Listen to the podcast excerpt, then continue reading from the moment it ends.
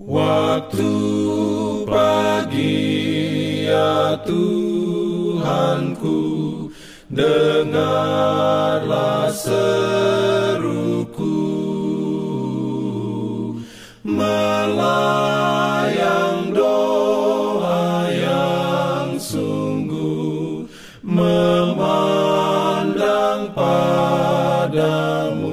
Selamat pagi pendengar Radio Advent Suara Pengharapan Mari mendengarkan suara Tuhan melalui tulisan pena inspirasi Yesus, nama di atas segala nama.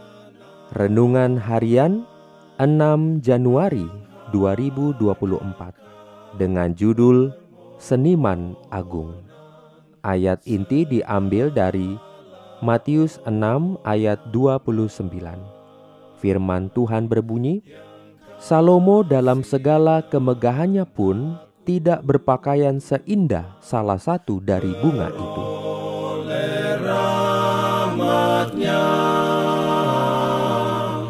diberikannya perlindungan dalam pimpinannya.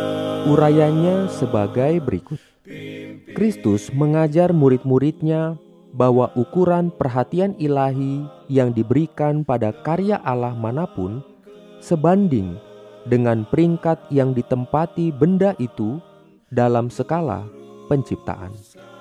Burung pipit coklat kecil yang tampaknya seperti burung yang paling rendah diperhatikan oleh Sang Pencipta. Tidak satupun jatuh ke tanah yang lepas dari perhatian Bapa Surgawi kita.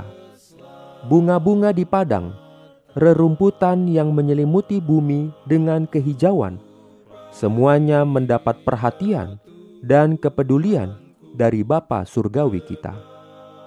Pandanglah burung-burung di udara, kata Kristus, yang tidak menabur dan tidak menuai, dan tidak mengumpulkan bekal dalam lumbung, namun diberi makan oleh Bapamu yang di surga. Bukankah kamu jauh melebihi burung-burung itu? Siapakah di antara kamu yang karena kekhawatirannya dapat menambahkan sehasta saja pada jalan hidupnya? Dan mengapa kamu khawatir akan pakaian? Perhatikanlah bunga bakung di ladang yang tumbuh tanpa bekerja dan tanpa memintal namun aku berkata kepadamu, Salomo dalam segala kemegahannya pun tidak berpakaian seindah salah satu dari bunga itu.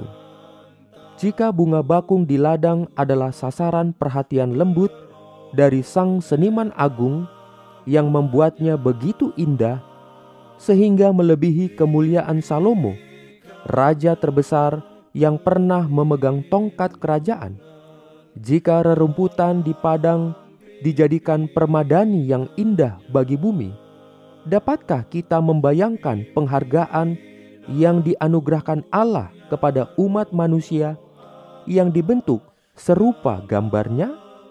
Tuhan telah memberi manusia kecerdasan agar mereka dapat memahami hal-hal yang lebih besar daripada benda-benda indah di alam ini. Dia membawa agen manusia ke wilayah kebenaran yang lebih tinggi, memimpin pikiran lebih tinggi dan lebih tinggi lagi, dan membukakan pikiran ilahi kepada mereka. Dan dalam buku pemeliharaan Tuhan, jilid kehidupan, masing-masing diberikan satu halaman. Halaman itu berisi setiap hal khusus dari sejarahnya bahkan rambut kepalanya pun terhitung. Anak-anak Allah tidak pernah absen dari pikirannya. Dan meskipun dosa ada selama berabad-abad, berusaha untuk melawan arus cinta kasih yang mengalir dari Tuhan kepada umat manusia, namun cinta dan perhatian yang Tuhan limpahkan kepada makhluk yang telah Dia ciptakan menurut gambarnya sendiri tidak berhenti bertambah dalam kekayaan dan kelimpahannya. Dia memahkotai kebajikannya melalui Yesus, karunia yang tak ternilai. Amin. beroleh rahmatnya